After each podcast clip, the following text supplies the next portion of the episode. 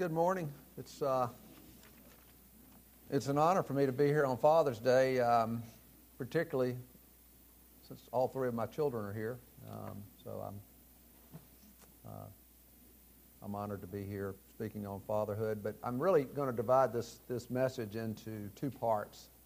Uh, I want to make a few comments about um, fatherhood uh, but really spend more time, and this was what Gil Cracky suggested when he asked me to, to, to, to teach the class, about uh, God's view of manhood. What, is, what does the Bible teach? Because uh, I think this is foundational uh, if you're going to be a good father. Um, and some of this comes from the book that I wrote, The True Measure of Man, and I share that primarily because I had a lot of women who've read the book. And in fact, there was a, uh, a group up in North Carolina, uh, a, a, women's group, that read and discussed the book. And I was told it went very, very well. And then I was, uh, I was talking to a, uh, uh, a good friend of my wife, and she said, You know, I read the book True Measure of a Man, and for the first time, it really helped me understand my husband and really understand my teenage son. And I share that because um, this isn't going to be just a message for men. This is a message that I think that we all can get something out of. But where I want to start is by telling you uh, and sharing with you that um, the longer I live, the more I come to see and recognize that us as fathers, I don't think we realize how we as fathers has such a great impact upon our children, particularly our children's spiritual formation and their view of God the Father. I'm not sure how many of you uh, know a guy here in Birmingham, Larry Taunton, Fixed Point Foundation. Uh, Larry does great work. Yeah, he's a good friend. And he shared with me a, a series of interviews that he did with college students and he honed in on these college, these were, these were interviews all over the country from college students who had joined atheist organizations. And he was trying to figure out and get a, get a real good grip on what, what happened. How did you, as a, as a you know, 19, 20 year old, um, become an atheist? And he had this extensive interview that, that uh, he went through with him. And one of the things that he found out one of the things he discovered and really kind of shocked him is how many of these students had grown up in church going families. And but as he, he, as he discussed that with them, he realized that um, in almost every case, they shared that my dad had no real interest in the goings ons in the goings on of the church. He said this was something they all recognized. He says this, there was this pattern that, that mom was the one that always promoted the church. And either their fathers just didn't go to church, or they recognized that when dad did go to church, he just kind of checked out, didn't participate at all. And he said he recognized, they all recognized fairly early that God and Christianity in the eyes of their fathers, had little or no value at all. There's a fascinating book written by Dr. Paul Vitz. Um, Dr. Vitz is reti- he's retired. He was a very well-known psychologist. He got his PhD at Stanford. He taught for years at NYU. And what's interesting about him, um, he specializes in what's called the psychology of atheism. He was a atheist himself until his late 30s, and then he became a Christian. And he was fascinated as he looked back on his own life. He did a significant, started doing a significant amount of research because he had this idea that a, a person's relationship with their father had an impact on how they viewed God, particularly God the Father. And he wrote a book called Faith of the Fatherless. And after all this extensive research, he proposes this. These, this is, these are his words. atheism of the strong or intense type is to a substantial degree generated by the peculiar psychological needs of its advocates. And he studied the lives of numerous renowned atheists and found a stunning link between atheism and fatherlessness. He called it the, defect, the defective father hypothesis. And it's the notion that a broken relationship with your father predisposes some people, not all, he doesn't make a blanket statement, but predisposes some people to reject God. Now, he realized that some people are very critical of trying to use psychology to explain strident atheism. But, but Vitz reminds us, he says, these are his words, we must remember that it is atheists themselves who began the psychological approach to the question of belief. And he was referring to Sigmund Freud. You see, Freud believed that people project their concept of a loving father to the entire cosmos to fulfill their wish for ultimate comfort in a dangerous world. And he says he believed that Freud provides, and these are his words, a straightforward rationale for understanding the wish fulfilling origin of the rejection of God. Freud makes the simple and easily understandable claim that once a child or youth is disappointed in or loses respect for his earthly father, belief in a heavenly father becomes impossible. In other words, an atheist's disappointment in and resentment of his own father unconsciously justifies his rejection of God. And then he lists scores of famous atheists whose lives he researched all of them. I mean, this is from David Hume to Friedrich Nietzsche to Bertrand Russell to Jean Paul Sartre, Albert Camus, Voltaire, Freud, H.G. Wells. And one of the things he also noticed a pattern not all, but over 95% were men. Interesting. And Vitz is very clear. You know, being fatherless may be because the father died when they were young. But in many cases, they were abandoned by their fathers usually through divorce, never saw their, their dads again. Some were just absent. They may have been in the home, but they were just absent, detached from their kids. But he's very clear about this. Having a defective father does not guarantee a person will become an atheist. Or I would say, if you have a child that doesn't have really real interest in their faith, it doesn't necessarily mean that you are a defective father. But the research is clear that we fathers do impact our children's spiritual formation, and their view of God. About three weeks ago, I had a man that uh, I know I know him fairly well. He's from Mobile, and he came to Birmingham. He was picking up his two grand, two of his grandsons, and taking them back to Mobile for a couple of weeks in the summer. And uh, he, he, came by my office just to visit for a few minutes, and, and he was uh, one of his grandsons was 19, one of them was was was 21. And I asked him, I said, uh, or he said to me, asked me, he said, Would you pray for my grandsons? He said, They're both atheists. And as we got to talking, uh, we got to the, their relationship with their father, his son in law. And he said, They hate his guts. They hate their father's guts. Would you pray for him? I mean, this is just kind of consistent with what Vitz is saying. And I, again, I share this to impact, to emphasize the impact that we do have on our children and their view of God and their, their own personal faith. Now, from this point, I want to completely shift gears and go in a different direction. And I want to talk about the biblical view of manhood which I believe is foundational if we're going to be good fathers and good husbands. And growing up, I've often wondered how many young boys are challenged. It may be, it may be by, by a parent, it may be by an older sibling, it may be by a coach or a teacher. But I wonder sometimes how often a, a young boy growing up hears these words You need to be a man. You need to be a man. And I wonder what they think when they hear those words.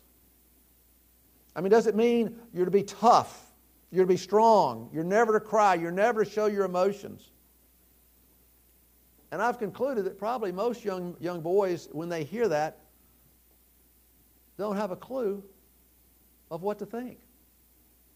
In fact, it may make them feel kind of shameful. You know, there's a, there was a Pentagon do- document. I watched a, a, um, a documentary early this year on the Pentagon Papers, which some of you probably remember. And I think this is where this came from that Lyndon Johnson said that, and this is recorded, this is, this is, this is documented, that, that the main reason, or one of the main reasons he did not want to pull out of Vietnam, he said, because it, do, it, it does not make me look very manly. And I started to think, you know, I wonder how world events over the centuries have been shaped by male leaders who are worried about whether they appeared to be manly. There was an article in the New York Times earlier this year, um, or I, I, was, I think it was last summer, and it was about a professor, a Dr. Michael Kimmel.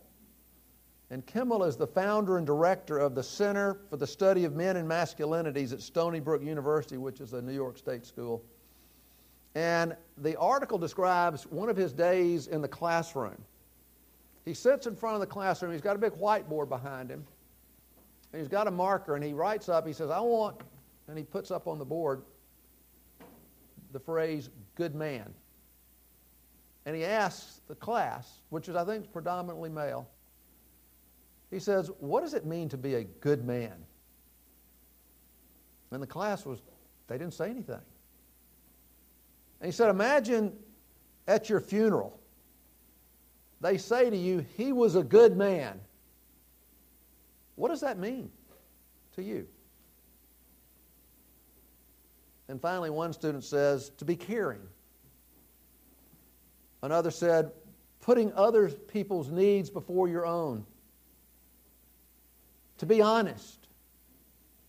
And so he stood up there listing what it meant to be a good man.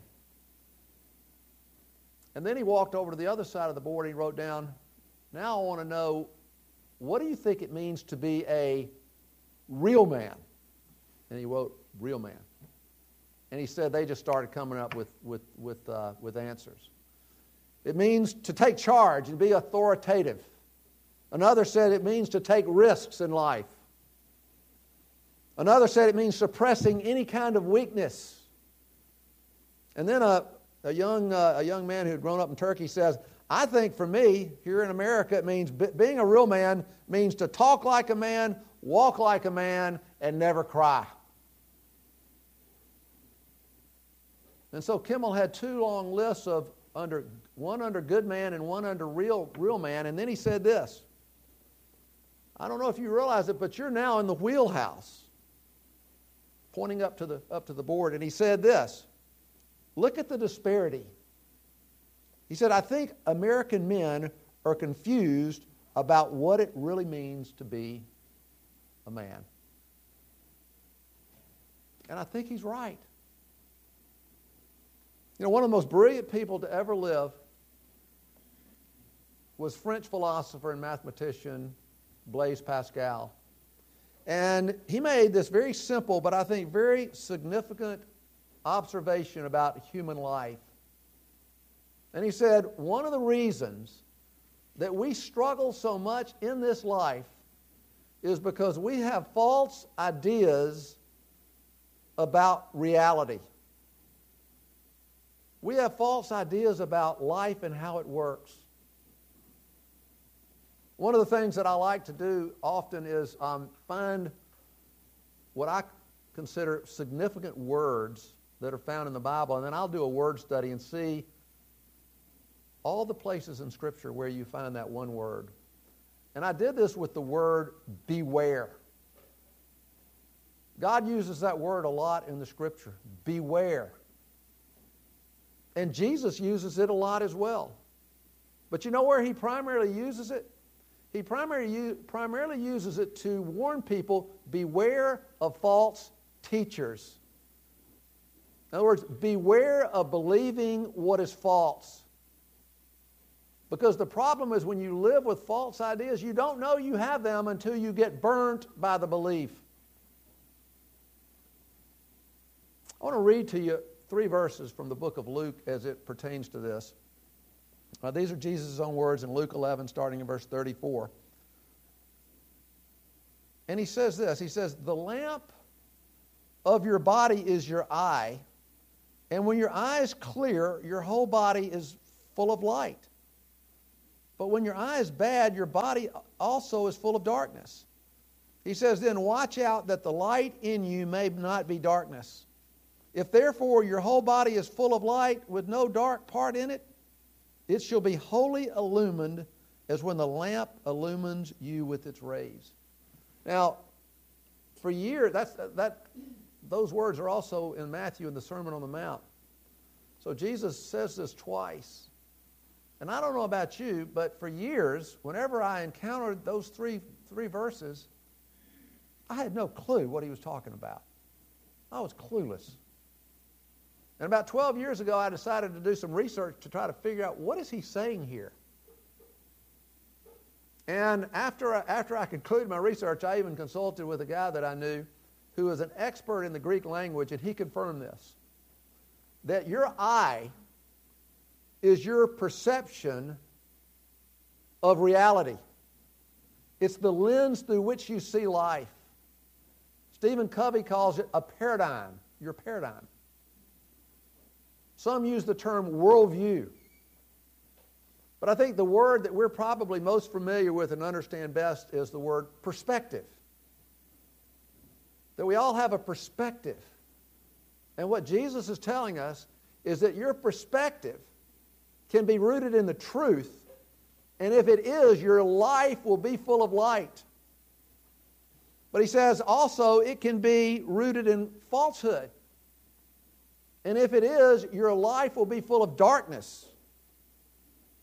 And then he says in 35, he says, Watch out and make sure that the light you think you have is not, in fact, darkness. And this leads to the, the important point I really want to make, and that is this.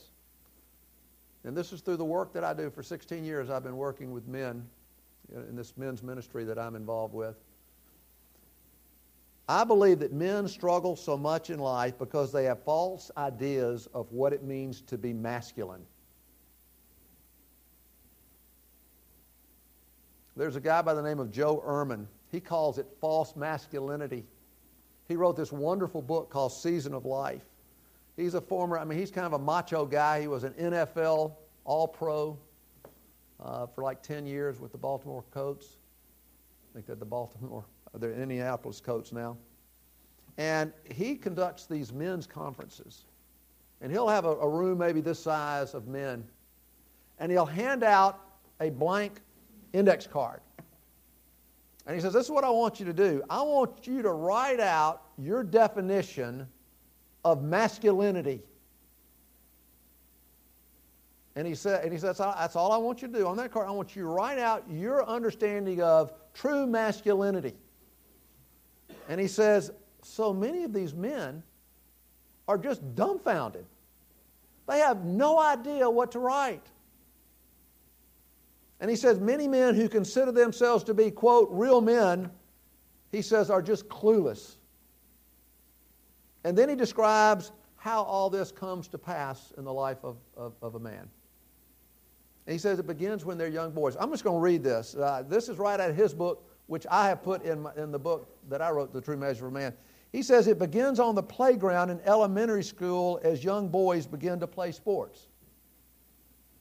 He says the better athletes are elevated in the eyes of their peers, and those who are not as athletic become kind of deflated. The ability to, to athletically perform seems to be dominant in the lives of young boys. Of course, you have to ask yourself what happens to a young boy that's not athletic? And then they reach puberty and move on to high school, where their lives are measured by their ability to relate to and win the opposite sex. A real man has the ability to attract girls. A teenage boy has to project the macho image that, women love. Ehrmann notes that it's very shameful for young men if they feel like women are not attracted to them. And then as adult, he says economic success becomes the gauge with which a man measures his life. It's as if one's whole value and worth as a man is based on job titles and bank account balances. Those who achieve and acquire the most are, de- are, are deemed to be real men. And this is the problem. If this is our view of masculinity, we are setting ourselves up for all kind of problems and pain and frustration as the years go by. You see, this is kind of how it plays out. For most men, life is all about what I do and how successful I am at what I do. Which leads me to wonder, as I'm going along in life, what do you think about what I do? How do you evaluate me in my life? What do you think about me? And this is what causes you, as a person, to begin to worry about how you appear in the eyes of others.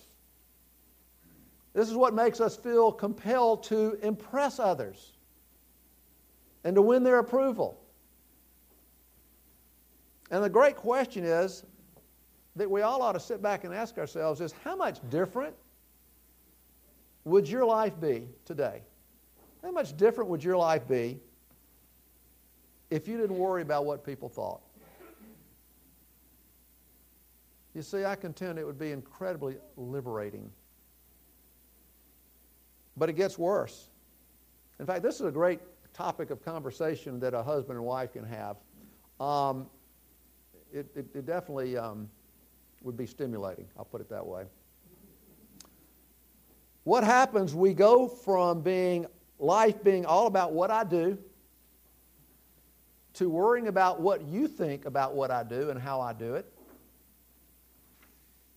But then this, this, this thought creeps in. What if I fail at what I do? What would you think about me then? You see, clearly, what I've learned is that one of man's greatest fears is the fear of failing. It's like a psychological death in their eyes. And this is a true, I believe this is a true statement. Most, not all, but most men are not driven to succeed. They are driven not to fail. I'll never forget having a incredibly successful man in business tell me, and I was shocked. I, this is kind of what got me going down this road to understand this. But he said, every day that my feet hit the floor, I am driven by the fear of failing. Bernie Madoff was asked why he had concocted, you know, the, the great Ponzi scheme that defrauded people out of so much money. He'd been in prison for a year. Really his first interview. And he said this As a boy, I watched my father fail financially.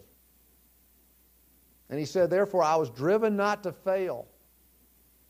He said, I, don't, I didn't want to lose the honor and esteem of people in my sphere of influence. Do you see how this kind of just cascades into our lives? You see what it can do to a man? And even a, even a woman. It's amazing what false masculinity can do to you. And you know where its biggest influence for men is? Is in their relationships. And by the way, this is where there's such a great divergence, and one of the great divergences between men and women. For instance, if you take my wife, Holly, who is a very relational person, and say one of you, one of you women and Holly went to Starbucks for coffee couple of times that don't even know each other, it is amazing what y'all will say to each other and the conversations you'll have and how transparent you'll be with each other. And yet you get two men in that same situation, and we like to talk, we just like to talk about sports or politics or business. Or even if we're Christians, we may talk about some spiritual things, some heady things. But you see, men rarely share their struggles and their problems and their fears with anybody. Because we somehow come to believe that as men, we're not supposed to struggle. We're not supposed to get down. And real men never get depressed. Because that would betray this male identity that I have. You remember that? Some of you I know remember it uh, as I look around your age. Um, you remember the song by Simon and Garfunkel? I am a rock. I am an island. A rock feels no pain, and an island never cries.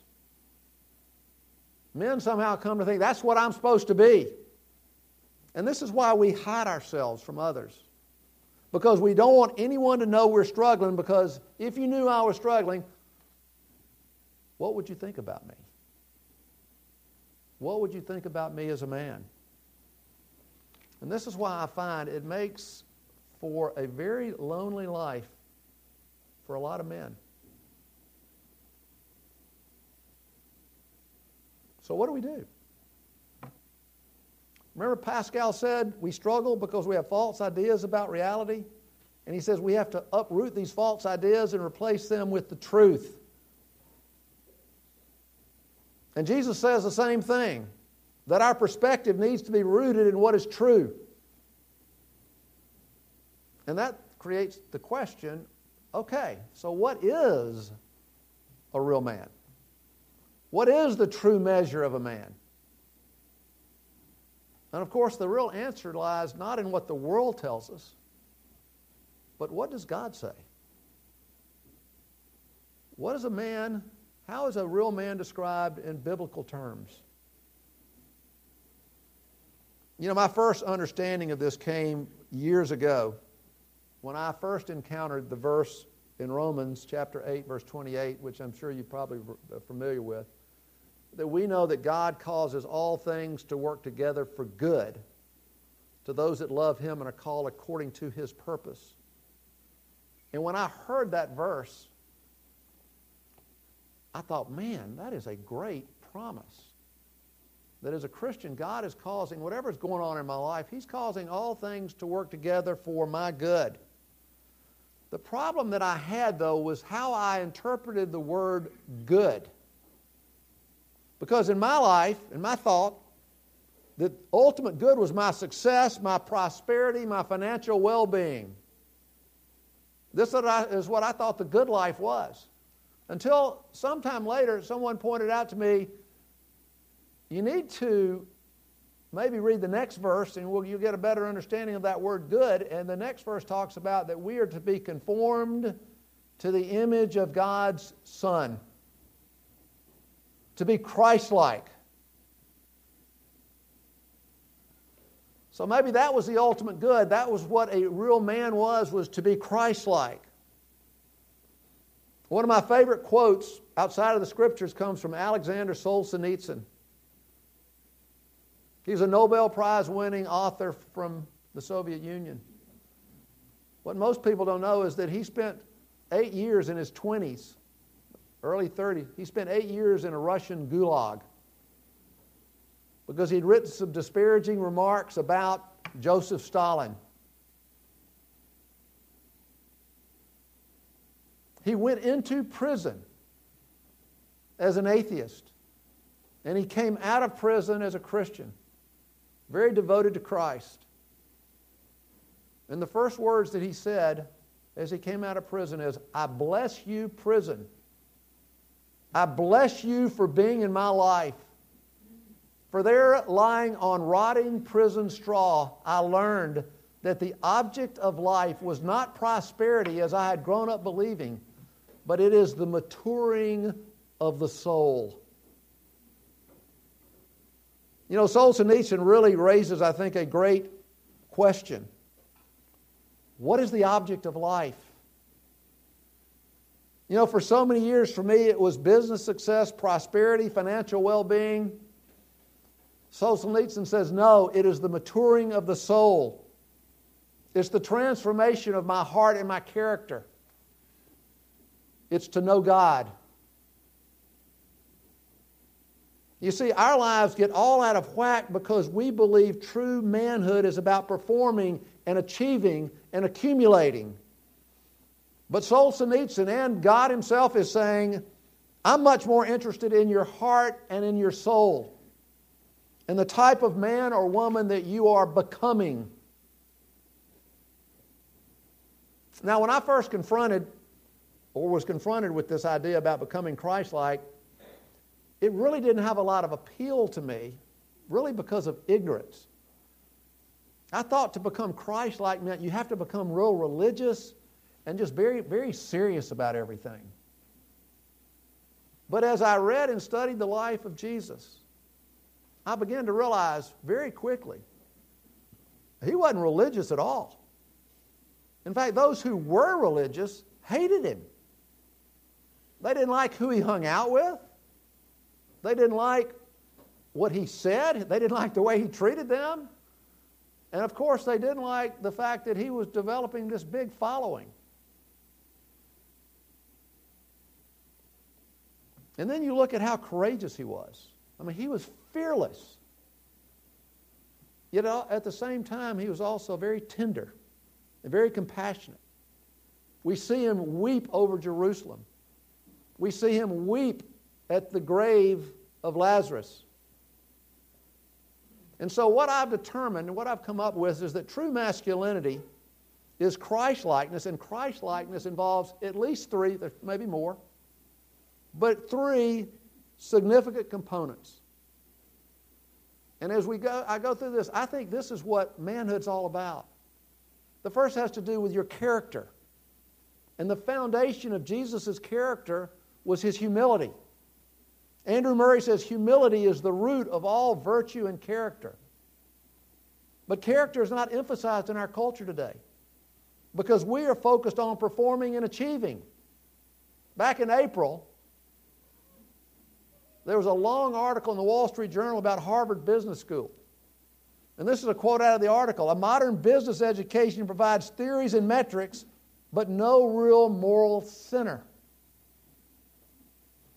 You see, the quality of a person's life and their relationships is determined by their inward character. Even Thomas Jefferson says, virtue is the foundation of a truly happy life. So that's where it starts, was with our character. A second com- component is something that I, I just have written a book on and I'll be speaking on next week, and that is wisdom. You see, wisdom enables you to understand how life works. It enables you to see the laws and principles that govern life and that are woven into our earthly existence. Wise people think clearly and maturely, they have a depth to their lives. They see and understand also all of the lies and falsehood that we're confronted with in our culture. And ultimately, wise people make very good choices and decisions. They're very forward thinking. They realize that the decisions I make today and my life tomorrow are connected. And the final component, I would say, is, and maybe the most significant, is the ability to love. The ability to love. I think the true mark of a man is his ability to love, and it's found in the quality of his relationships with others. Beginning with the relationship with his wife and his children. But one area that we neglect is our friendships and relationships with other men. I don't think we realize how important friendship is in life. Because for most men, real in depth transparent friendships are hard to come by. And yet, I contend that friendship can bring something into your life that marriage and family just can't. This is a quote out of The True Measure of Man. Really good friendships have to be deliberately pursued and forged over time. And when we are willing to come out of hiding, be vulnerable, and be willing to share our secrets with a close friend or two, these friendships will deepen. It seems that the power to honor the truth and speak the truth openly are at the heart of being a of being a healthy, authentic man. Now, a question that I usually get around this point whenever I make this presentation is, and it's a good question, how do you become Christ like? I mean, all of this, I mean, I think sounds good, but how do I make that a reality in my own life? And this is the answer you can't do it on your own strength and power. We don't have the resources within us to do that. It's like Augustine said that we are very feeble and weak, and we therefore need something outside of ourselves to come in and transform our lives. And this is what I've learned, and this is what I truly believe, is that the deeper that we go into our relationship with God, the greater the transformation that takes place in my life. Please hear this. I'm not talking about being religious, and I'm not talking about trying to do good. I'm talking about the life of God working in the hearts and souls of men and women through the power of the Holy Spirit. It is God enabling us to do that which we cannot do ourselves. Now, I want to close. I've got two, I think, really good illustrations to um, tie all this together. And the first is, um, and it's, it's, it's really kind of the heart uh, towards the end of, of, of, the book, True Measure of Man. And it's, it's, a, it's a theory. There's nothing, nothing Christian about this. It's a theory by sociologist Charles Cooley called the looking glass self. You may be familiar with it. And in its simplest form, this is what the theory is that a person gets their identity, their sense of worth, based how on the most important person in their life sees them. Does that make sense? We get our worth based on how the most important people in our lives see us and view us. Then Cooley says for a child, it's their parents. And this is why in parenting you need to love and encourage and build up your children instead of tear them down.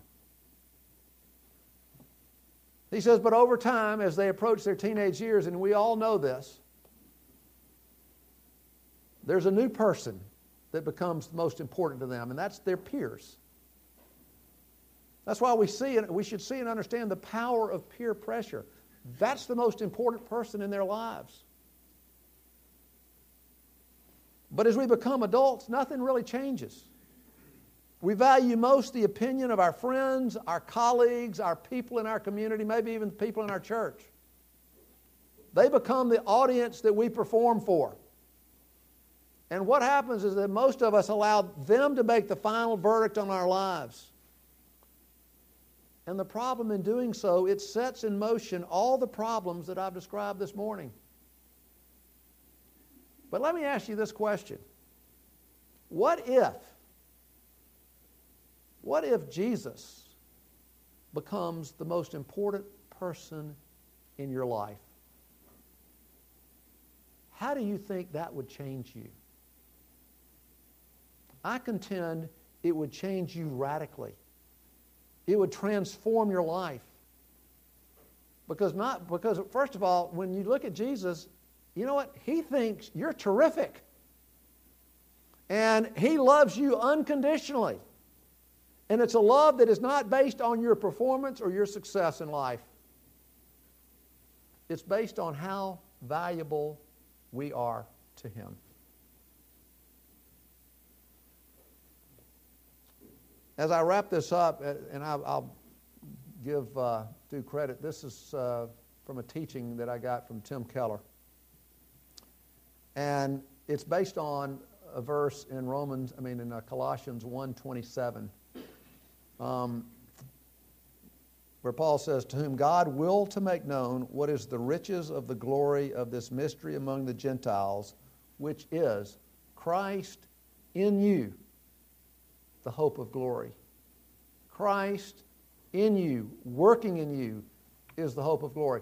To me, this is the hope the only real hope for our world that we live in today. You see, the gospel, you see this in a number of the parables, is compared to a tiny seed. But what we don't realize about a little seed, a seed has paradoxical strength to it. We just don't think about it very much. I mean, take a little acorn, a small little acorn. You know, it seems so small and so powerless. And yet there's everything in that acorn to grow it into a large, powerful oak tree. And if you take that one acorn and it grows into a big oak tree, out of that oak tree comes hundreds, maybe thousands of little acorns. And so a single acorn over time has the power in it to cover the world in oak trees and wood. And the gospel is like a little acorn. It comes into a person's heart and its organic power is released. And if we will nurture that seed, it will grow and we will eventually become what Isaiah calls oaks of righteousness. We will become the people that God intended for us to become. G. Campbell Morgan shares this great story. He says he was, he was in Italy and he was going into an old graveyard. He said there was one very old grave that was centuries old.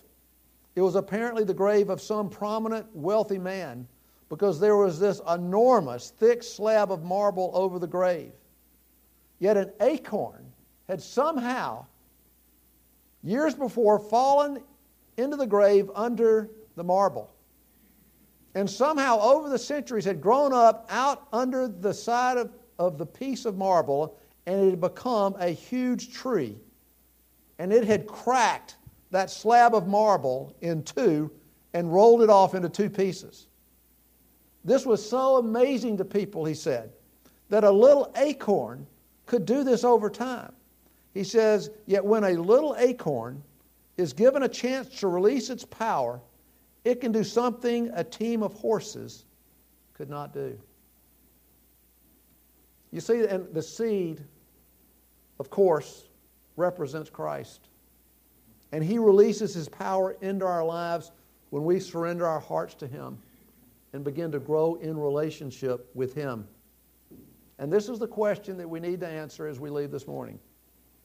What kind of slab do we have in our life? What kind of slab do we have over our hearts? Because what I've seen in the work that I do, I don't care how broken or dysfunctional you are on the inside. If you bring the power of Christ into your life, it has the power to crack and roll that stone out of your life. And this is the hope that I believe that He offers a broken world. And this is the same hope that He offers to you and to me. I don't have time for questions. I know 11 o'clock service starts in about seven minutes. So let me just let me close in prayer. Father, we thank you for the fact that you give us the truth. That through you we know what it really means to be a man and a woman. And Father, we recognize that ultimately we're all called to become more like Jesus. And yet this is a work that you have to do in our lives. Help us to realize that our responsibility is to seek you, to pursue you, to deepen our relationship with you that in the end that you would ultimately transform us. For we pray all these things in Christ's name. Amen. Thank you.